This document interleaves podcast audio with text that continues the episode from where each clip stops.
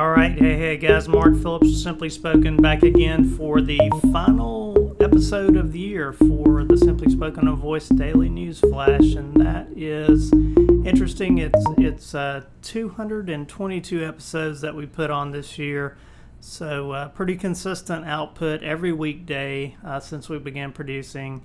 So this is uh, December the 31st. This is uh, New Year's Eve, and uh, next year we'll kick it off uh, tomorrow on January the 1st with season two, episode one. But this is the uh, the final episode, and this is an episode uh, talking about a recent. Uh, actually, quite a few people covered the Xiaomi um, natural continuous dialogue.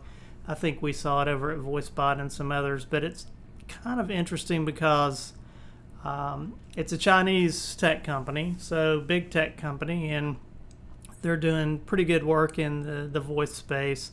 But in this case, it's the ability to kind of have this continuous conversation. And continuous conversation really is kind of a more natural dialogue. So you have the um, assistant that wakes up and then begins having the conversation.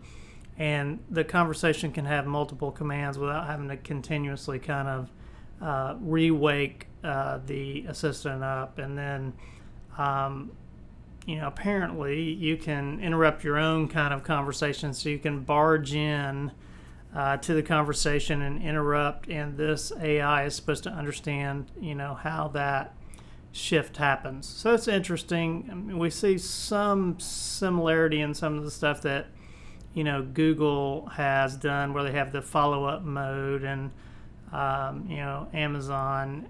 Um, actually, Amazon is the follow-up mode. That's right. And then, uh, you know, Google has this option where you can kind of continue the conversation if you keep it going in um, the right amount of time.